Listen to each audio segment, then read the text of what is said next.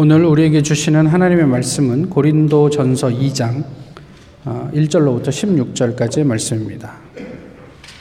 신약 성경 고린도 전서 2장 1절로부터 16절까지의 말씀을 이제 봉독하겠습니다. 형제들아 내가 너희에게 나아가 하나님의 증거를 전할 때에 말과 지혜의 아름다운 것으로 아니하였나니 내가 너희 중에서 예수 그리스도와 그가 십자가에 못 박히신 것 외에는 아무것도 알지 아니하기로 작정하였습니다.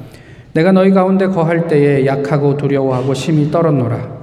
내 말과 내 전도함이 설득력 있는 지혜의 말로 하지 아니하고 다만 성령의 나타나심과 능력으로 하여 너희 믿음이 사람의 지혜에 있지 아니하고 다만 하나님의 능력에 있게 하려 하였노라. 그러나 우리가 온전한 자들 중에서는 지혜를 말하노니 이는 이 세상의 지혜가 아니요 또 이 세상에서 없어질 통치자들의 지혜도 아니요 오직 은밀한 가운데 있는 하나님의 지혜를 말하는 것으로서 곧 감추어졌던 것인데 하나님이 우리의 영광을 위하여 만세 전에 미리 정하신 것이라. 이 지혜는 이 세대의 통치자들이 한 사람도 알지 못하였나니 만일 알았더라면 영광의 주를 십자가에 못 박지 아니하였으리라. 기록된 바 하나님이 자기를 사랑하는 자들을 위하여 예비하신 모든 것은 눈으로 보지 못하고 귀로 듣지 못하고 사람의 마음으로 생각하지도 못하였다 함과 같으니라. 오직 하나님이 성령으로 이것을 우리에게 보이셨으니 성령은 모든 것, 곧 하나님의 깊은 것까지도 통달하시느니라. 사람의 일을 사람의 속에 있는 영 외에 누가 알리요? 이와 같이 하나님의 일도 하나님의 영 외에는 아무도 알지 못하느니라. 우리가 세상의 영을 받지 아니하고 오직 하나님으로부터 온 영을 받았으니 이는 우리로 하여금 하나님께서 우리에게 은혜로 주신 것들을 알게 하려 하심이라. 우리가 이것을 말하거니와 사람의 지혜가 가르친 말로 아니하고 오직 성령께서 가르치신 것으로 하니 영적인 일은 영적인 것으로 분별하느니라. 육에 속한 사람은 하나님의 성령의 일들을 받지 아니하였나니 이는 그것들이 그에게는 어리석게 보이며 또 그는 그것들을 알 수도 없나니 그러한 일은 영적으로 분별되기 때문이라. 신령한 자는 모든 것을 판단하나 자기는 아무에게도 판단을 받지 아니하느니라. 누가 주의 마음을 알아서 주를 가르치겠느냐? 그러나 우리가 그리스도의 마음을 가졌느니라. 아멘. 우주의 나이를 아십니까?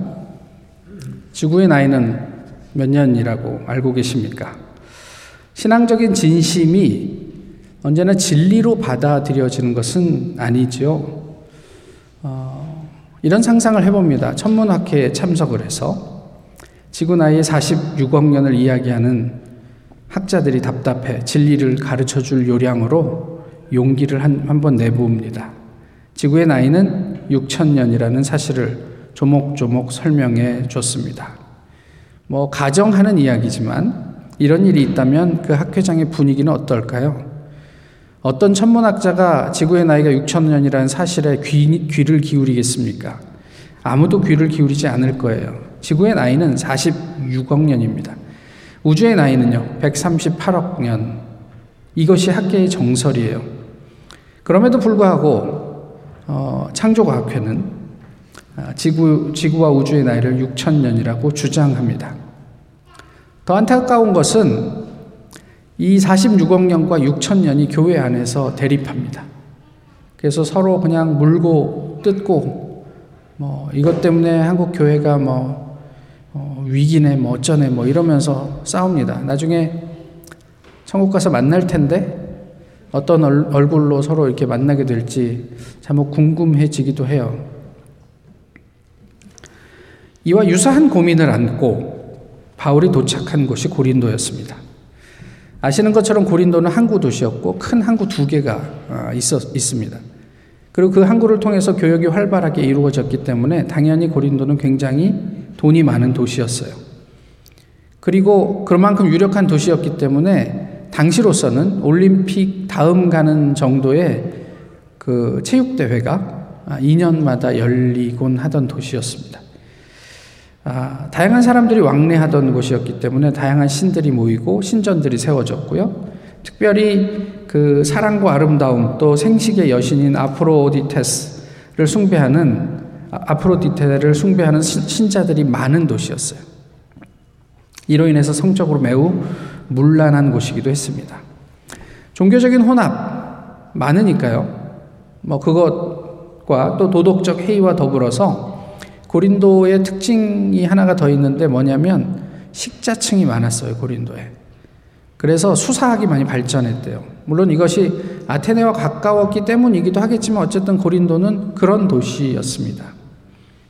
그 고린도에 들어가는 바울의 마음이 착잡합니다. 왜 그럴까요? 우리가 아는 바울은 언제나 자신감이 넘치고 어디에서든 담대하게 하나님의 말씀을 전하는 사람인데 이 고린도에 오기 전에 바울이 들렀던 도시 때문에 그렇습니다. 그곳이 어디냐면 아테네였어요. 아테네에 들어갔더니 뭐 거기는 그냥 길거리에 깔린 게 학자들이잖아요. 바울은요. 바울도 거기에 못지않은 학자였잖아요. 그랬기 때문이었을까요? 그곳에서 바울이 좀 전도의 방법을 달리합니다. 바울은 어느 도시를 가든 전도하기를 주저하지 않았어요. 그런데 그 방법을 달리한 것 때문에 바울은 아덴에서 아마도 상당히 깊은 상처를 받았던 것 같아요. 철학의 도시. 그 아덴에서 바울은 자신을 좀 드러내 보고 싶었을까요?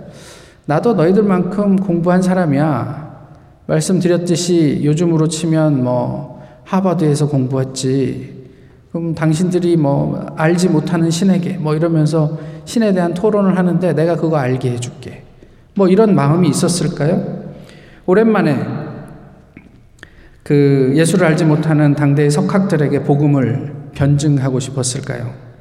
자신만만하게 그들에게 참신, 그러니까 자기가 믿는 하나님을 전합니다.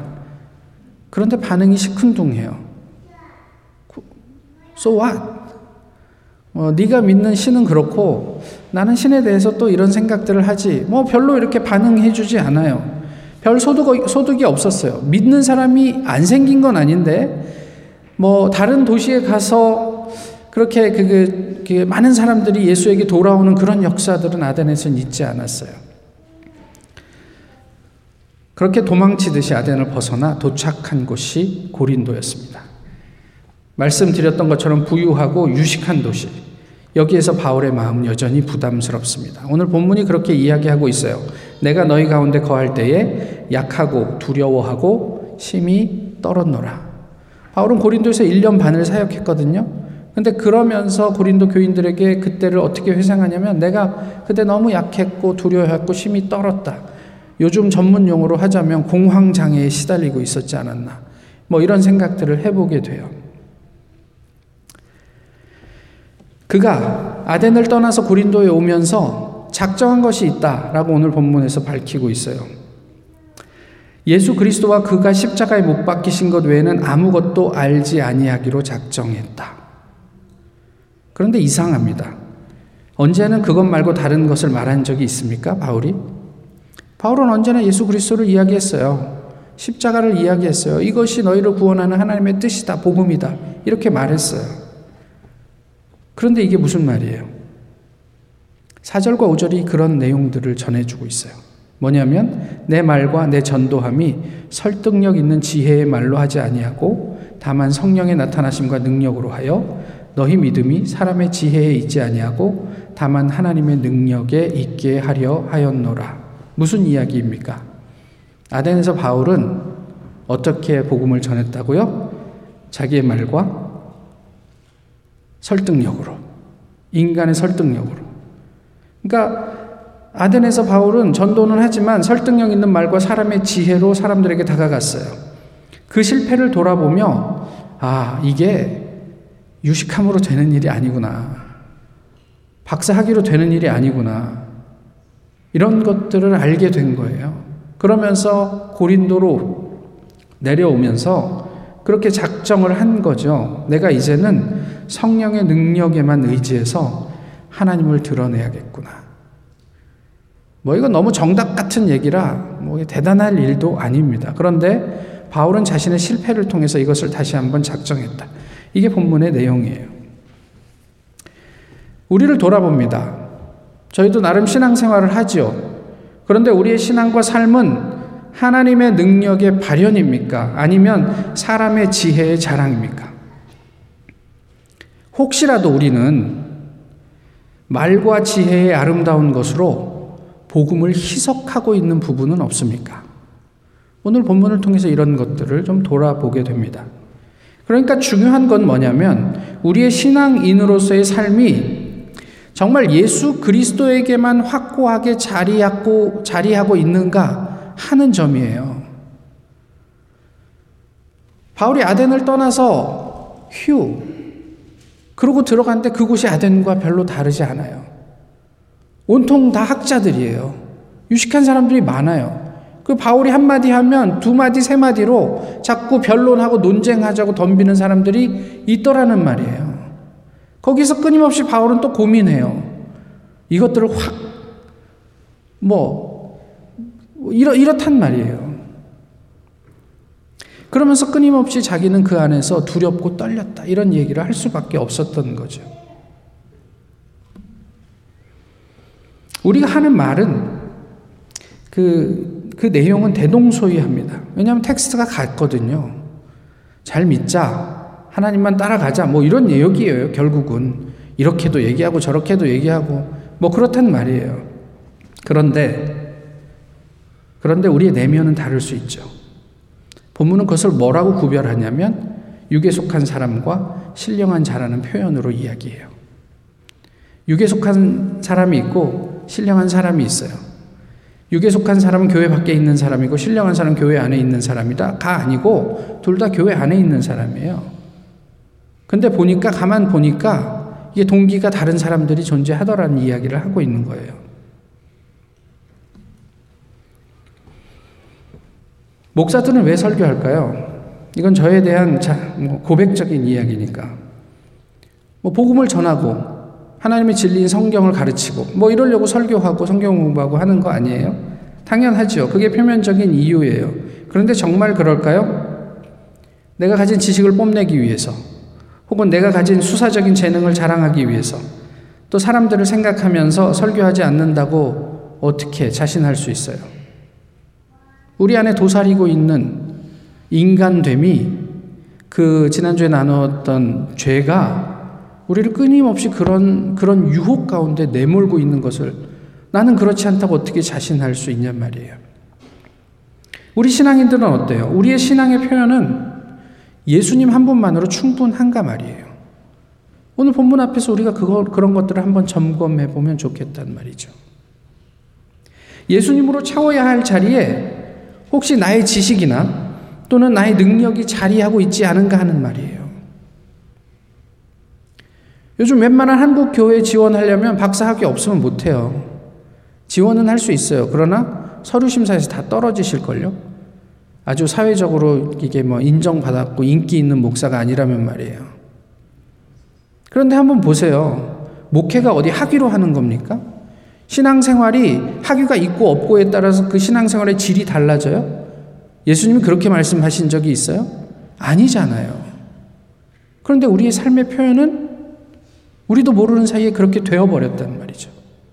그래서 왠지 아는 사람들 앞에 가면, 아, 내가 뭐 이런 일을 할 자격이 되나? 뭐 이런 주눅이 들고, 뭐 이런 말들 우리가 할 수밖에 없는 게 현실이에요.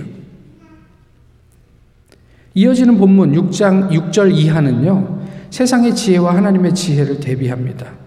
이 세상은 없어질 것이기 때문에 그 어떤 세상의 지혜나 또 그 안에서 권세를 휘두르며 통치하는 사람들의 지혜도 소멸하게 될 것이다. 이게 바울의 입장이에요. 반면에 하나님의 지혜는요, 은밀한 것으로 세상은 눈으로도 보지 못하고 귀로도 듣지 못하고 마음 가운데 생각할 수도 없는 그런 지혜라고 얘기를 해요. 그러나 이 은밀하게 감춰진 지혜를 보고 듣고 생각할 수 있는 사람이 있다. 누구라고요? 신학 박사 학위를 가진 사람이라고요? 그게 아니고 본문에 뭐라고 돼 있어요? 하나님을 사랑하는 사람들. 다른 아무 조건이 필요 없어요.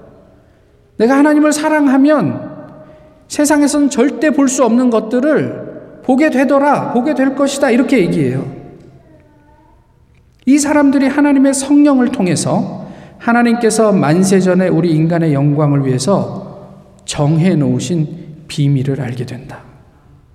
그 사람들이 그 비밀을 다른 사람들에게 가르치게 된다. 그 사람들이 그것을 사람들에게 선포하게 된다. 이렇게 말씀하고 있는 거예요. 그럼에도 불구하고 지금 우리 눈에는 세상의 지혜가 더 힘이 있어 보입니다. 그렇게, 그렇게 예수님도 하나님이지만, 아, 그 세상의 힘 앞에 힘 한 번 쓰지 못하고 십자가에 달리셨어요. 지금도 보면 여전히 세상이 교회를 압도하는 것 같아요. 그래서 우리가 어떻게 하면 세상에서 교회의 힘을 빌어 하나님의 힘을 빌어서 유력하게 살아갈까에 더 관심이 있는 것 같아요. 교회도 어떻게 하면 더 사람들에게 번듯해 보일까에 관심이 많아 보여요. 어떻게 하면 이 유력함과 이, 이 번영을 어, 우리 후대들에게, 나의 자식들에게 물려줄까를 더 고민하는 것 같아요.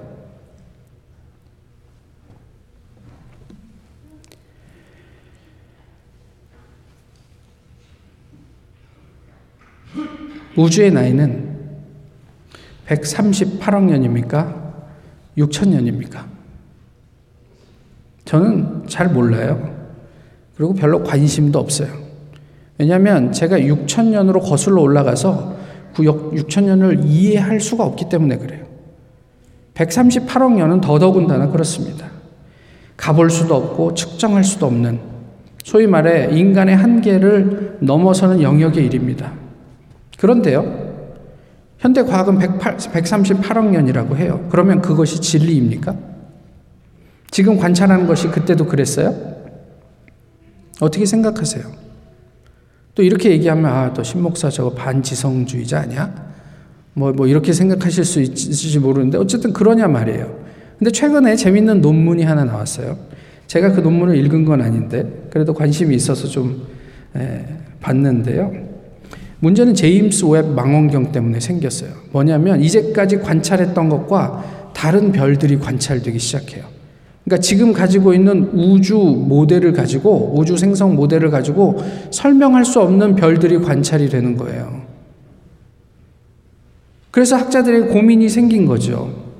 근데 이것을 이 관측된 별을 설명하려면 두 가지 중에 하나를 선택해야 돼요. 하나는 초기 우주는 지금보다 우주의 진화가 더 빨랐다.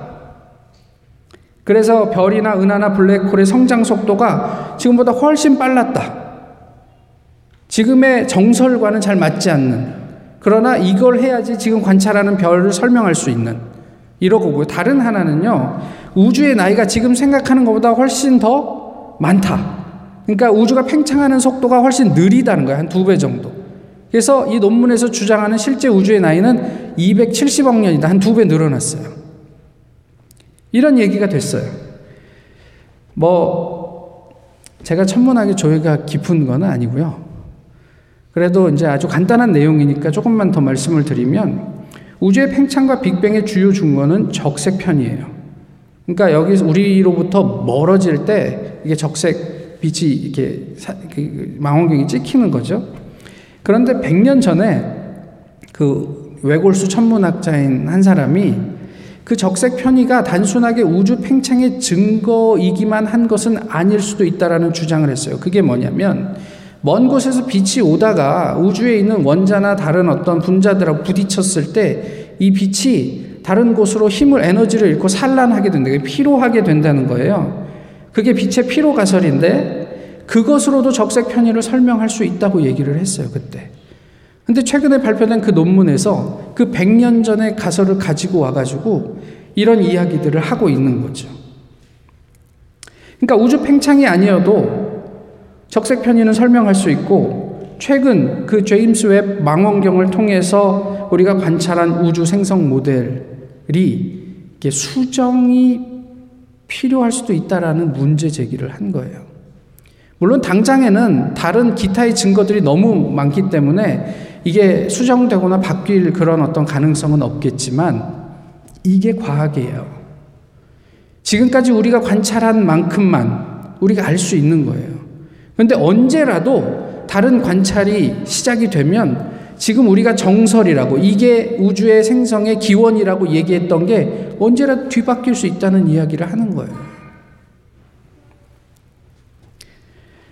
아무리, 아무리 영향력 있는 세상의 지혜라도요, 그것이 비밀한 가운데 있는 하나님의 지혜와 마주하게 되면 무력해진다라는 것을 성경이 말씀하고 있어요.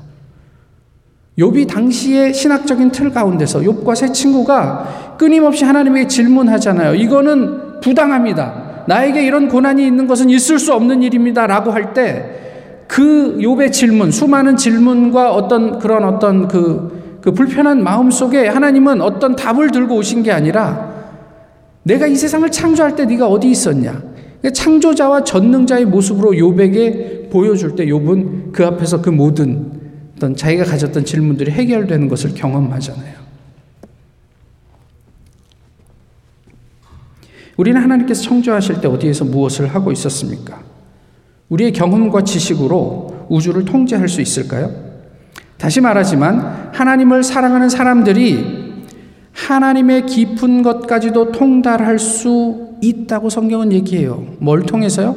성령을 통해서요. 오늘 본문은요, 6절에서 온전함에 대해서 말씀하고 있어요. 이거는 장성했다는 얘기예요. 우리가 충분히 성숙했다, 성인이 되었다, 뭐 이런 이야기를 하고 있거든요. 바울은 아마도 고린도 교회, 1차적으로는 고린도 교회, 그리고 많은 크리스찬들에게 이러한 성숙한 믿음에 대한 갈망이 있었을 거예요. 결국 이러한 성숙은 어디에서 비롯된다고요? 하나님을 사랑하는 것에서 비롯된다고요. 정보, 우리가 성경에 대해서 많이 하는 것이 신앙이 아니에요. 뭐그 뭐 아담으로부터 그 마태복음에 있는 계보를 다 외우실 수 있어요? 뭐 외우시는 분은 없겠죠. 그거 다 외운다고 우리 신앙이 좋은 게 아니에요.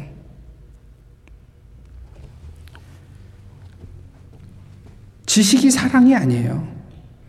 자녀들 어떻게 하면 잘 키울 수 있다. 우리가 공부할 수 있지만 현실에서 그게 그대로 적용되느냐는 또 다른 문제란 말이에요. 하나님을 사랑하는 것은 무엇일까요? 하나님을 사랑하십니까? 그 사랑을 우리는 어떻게 표현하고 또 그 사랑을 그 사랑이 우리의 삶 가운데 무엇으로 드러나고 있는지 한번 보시란 말이에요. 오늘 본문이 밝히는 육에 속한 사람은요. 성령을 받아들이지 않는데요. 이게 어느 범주까지 포함이 될까 싶었는데 아마 이성으로 그런 부분들을 좀 누르는 것까지를 포함하지 않나 싶은 생각이 들어요. 그래서 그런 사람들이 이제 보이는 반응이 뭐냐면 그런 성령의 역사들을 조금 이렇게 어리석다고 또 천박하다고 생각한다는 거예요. 미갈이 그랬잖아요. 다윗이 하나님의 괴가 다윗 다윗 그, 그 예루살렘으로 들어올 때 너무 좋아서 하나님 앞에서 옷이 벗겨지는 줄도 모르고 춤을 췄는데 그것을 본 미갈이 아니 존귀하신 국왕께서 어떻게 백성들 앞에서 그렇게 벌거벗은 몸으로 춤을 출 수가 있어요? 당신은 백성들에게 아마 비웃음거리가 될 겁니다. 라고 이야기하잖아요. 다윗이 거기에 대해서 뭐라고 얘기했습니까?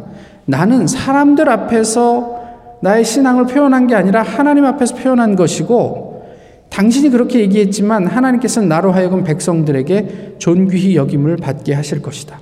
이렇게 얘기를 했어요.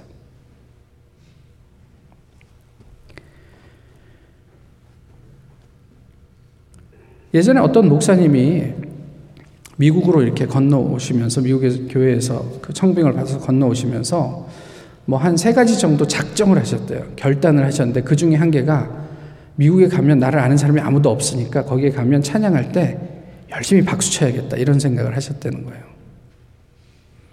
다윗처럼 뭐 하나님 앞에서 우리가 전심을 다해서 춤을 추는 건 고사하고요. 우리는 왜 이렇게 박수 치는 것도 이렇게 결단을 해야 가능한 일이 되었냔 말이에요. 나 정도 사회와 지위, 사회적 지위와 체면이 있으면 아, 사람들 보는데 이렇게 막 너무 열정적으로 박수 치면 이거 뭐 열광주의자라고 또 비난받을 수도 있고 구설수에 오를 수 있으니까 점잖게 박수는 치되 소리 안 나게 뭐 이렇게 쳐야 되겠다. 이렇게 작정을 하고 박수를 치는 겁니까? 혹시 우리도 우리가 이해할 수 없는 성령의 일을 우리의 경험과 이성으로 제한하고 있는 것은 아닌지 오늘 본문 앞에서 정직하게 돌아보았으면 좋겠어요. 또 하나 신령한 자를 얘기하는데 신령한 자는 제일 중요한 게 성령과의 소통이에요. 그렇기 때문에 하나님의 뜻을 알고 안 만큼 가르칠 수 있다. 이게 신령한 사람들의 이야기예요. 그리고 모든 것을 분별하고 판단한다고 얘기하죠. 그런데 이것을 뭐 어떤 한 단계 높은 차원의 무엇을 이야기하기보다는 그저 성령과의 소통하면서 우리가 우리가 이제 가게 되는 당연한 어떤 하나의 과정이라고 이해하시는 게 좋을 것 같아요. 그래서 나는 육에 속한 사람이라 열등하다 이런 이야기가 아니고 우리가 성령과 소통하느냐 그렇지 않느냐에 따라서 성령의 일을 수용하느냐 그렇지 않느냐에 따라서 이러한 차이들이 생겨난다는 것을 보여주고 있는 거예요. 성령과 소통하십니까? 성령과 소통한다는 게 무엇입니까? 기도한다는 것입니까? 성경을 읽는다는 것입니까? 그런 것들이 포함이 되겠죠. 우리는 성령과 어떻게 소통하고 있습니까? 다만 소통의 결과가 중요해요. 나는 성령과 소통합니다. 그러는데 그 결과가 아무것도 없으면 그게 무슨 소통이에요? 그 소통의 결과가 예수 그리스도인가? 이걸 점검하셔야죠. 그 소통의 결과가 연약과 수치의 십자가에 감추어진 능력을 보게 되는 것인가? 이제 한국에서는요, 내가 개신교인입니다라고 얘기하기가 참 수치스러워졌어요. 너무 이렇게 막, 이렇게 막 극단으로 가고 있는 교회들의 모습이 한국 사회에 별로 좋게 비춰지지 않기 때문이에요. 그러나 당시에 가장 수치의 극단이었던 십자가가 하나님의 지혜의 최정점, 하나님의 능력의 최고, 라는 것을 깨달을 수 있는 사람만 사역을 할 수 있었다는 얘기예요. 우리가 성령과 소통한다고 하면서 우리의 근거가 예수 그리스도가 아니라 내가 더 잘나고 그런 것을 하나님께 찬양하는 것으로 드러난다면 그게 바른 소통이 될 수 있을까 싶은 거죠. 우리가 이것을 통해서, 그러니까 육에 속한 사람에 대한 이야기, 성령, 신령한 자에 대한 묘사, 이것을 통해서 하나님을 사랑하는 것이 무엇인지를 좀 엿보고 고민하게 됩니다. 여기에 온전함의 근거가 있어요. 바울이 말하는 성령으로만 볼 수 있는 하나님의 지혜가 여기에 있단 말이에요. 그 우리 윤 장로님 형님이 유명한 물리학자라는 걸 저만 아나요? 아까도 말씀드렸지 우주의 나이 때문에 제가 고민이 많았어요. 한국에서 너무 싸우니까요. 진짜 다시는 보지 않은, 않을 사람들처럼 정말 피가 튀는 싸움입니다. 그래서 그 고민을 그, 그분을 만나게 될 기회가 있어서 나누었습니다. 그때 그, 그분이 유명한 물리학자라니까요. 이렇게 제게 말씀해 주셨어요. 목사님, 박사의 말이 진리가 아닙니다. 하지만 요새 목사님들은 박사의 말을 성경의 권위보다 위에 두는 것 같습니다. 박사들로 하여금 그저 박사의 일을 하게 하시고 목사는 목사의 일을 하십시오. 목사님은 성경이 말씀하시는 하나님의 뜻을 잘 살펴서 그 뜻을 가감 없이 소신 있게 용기 있게 전하시면 됩니다. 박사들보다 세상의 이론보다 하나님이 더 위에 계십니다. 이렇게 얘기해 주셨어요. 학자들이 말하는 것은 지금 관찰하는 거예요. 그것이 100, 100억 년 전에도 그랬으리라는 보장을 아무도 할 수 없대요. 하나님이 첫째입니다. 이렇게 얘기하셨어요. 바울은 고린도에 있을 때 약하고 두려워하고 심히 떨었습니다. 사람의 지혜를 앞세워 사역한 결과입니다. 우리가 교회를 더 사람들에게 매력적이게 보이려고 우리 스스로 우리 안에 있는 지혜를 동원해서 사람의 방법으로 교회를 꾸미고 사람들에게 보이는 한은 그 결과는 약하고 두렵고 떨림 쪽으로 가게 될 거예요. 그렇게 교회는 한없이 더 약해지고 더 두려워지고 더 떨리는 쪽으로 가게 될 거예요. 우리가 아는 게 무엇입니까? 얼마나 알고 있습니까? 우리가 신앙에 대해서 뭐 좀 안다는 생각이 들 때 조심하십시오. 실패하기 딱 좋은 순간입니다. 내가 교회에서 잔뼈가 굵었지. 교회에서 이 부분에서 나만큼 경험한 사람도 없지. 이런 생각이 들 때 하나님께서 우리에게 이 모든 것을 은혜로 주셨음을 아는 것이 성령의 역사입니다. 다른 사람들 내세우는 게 아니고요. 내가 이만큼 그래도 신앙생활 하는 게 하나님께서 내게 주신 은혜였어. 라고 인지하고 고백하고 감사할 수 있는 게 성령의 역사란 말이에요. 맨날 성령의 역사 앞에서 눈 뒤집히는 일만 생각하지 마시고 진짜 우리의 내면을 성령께서 어떻게 움직여 가시는지를 오늘 본문 앞에서 함께 고민하셨으면 좋겠어요. 우리가 그리스도의 마음을 가졌느니라. 마지막 16절에서 이렇게 이야기하고 있습니다. 여기에서 우리에 주목합니다. 오늘 본문은 나로 시작했어요. 근데 6절부터 우리로 바뀌었다가 3장에서 다시 나로 바뀝니다. 무슨 의도가 있었겠죠. 우리가 그리스도의 마음을 가졌습니다. 성령의 사역은 이런 공동체적 경험입니다. 나 혼자 잘나서 되는 게 아니에요. 공동체가 함께 경험해 나가는 것이란 말이에요. 우리의 온전함은 공동체를 통해서 성취됩니다. 바울이 고린도 교회에 분열을 두고 강조하고 싶었던 것이 이것이 아니었을까 싶어요. 어떤 분이 그 마가복음의 그 나병 환자를 고치는 어, 그 본문을 보고 이런 글을 썼어요. 그날 갈말 성당에서 많은 생각을 했습니다. 십자가가 특별했어요. 커다란 통나무 십자가에 예수께서 매달려 있었습니다. 그, 아, 그 십자가 자체가 많은 것을 말해주더군요. 아주 거칠었습니다. 끔찍하고 흉측했습니다. 그렇지만 이것이 교회의 상징입니다. 피땀 흘리는 현실에서 멀어질수록 십자가는 우아하고 세련되게 나타난다고 하면 지나친 말일까요? 여러분은 나병 환자가 어떻게 나았을 거라고 보시나요? 예수님이 하나님의 아들이니까? 위대한 능력의 소유자니까?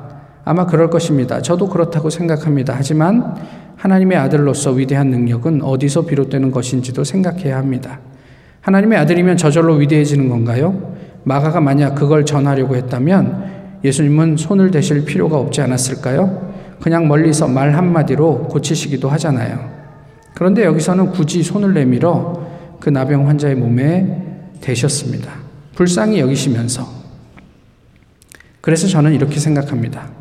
예수님의 능력은 하나님의 아들이니까 저절로 갖게 되는 것이 아니라 하나님의 아들다운 마음에서 비롯되는 것이라고. 온 존재를 다해서 하나님을 사랑하십시오. 성령과 소통하시고 성령의 일을 분별하시고 그것을 선포하십시오. 그제야 세상에서 무력해 보였던 그리스도와 그의 십자가가 세상을 구원하는 하나님의 지혜, 궁극의 능력이 알 것입니다. 우리가 그리스도의 마음을 가졌습니다. 그 마음이 우리 사역의 근거가 되기를 소망합니다. 기도하겠습니다. 주님, 올 한 해 이만큼 살게 하셔서 고맙습니다. 하나님 허락하실 2024년을 기대합니다. 하나님을 사랑하며 성령과 소통하는 한 해가 되게 하시고 우리 모두가 주님의 마음을 갖게 하옵소서. 연약함 속 하나님의 능력을 보게 하시고 예수님과 주님 달리신 십자가만을 자랑하는 저희가 되게 하옵소서. 예수님 이름으로 기도하옵나이다. 아멘. 찬송가 80장 함께 부르시겠습니다.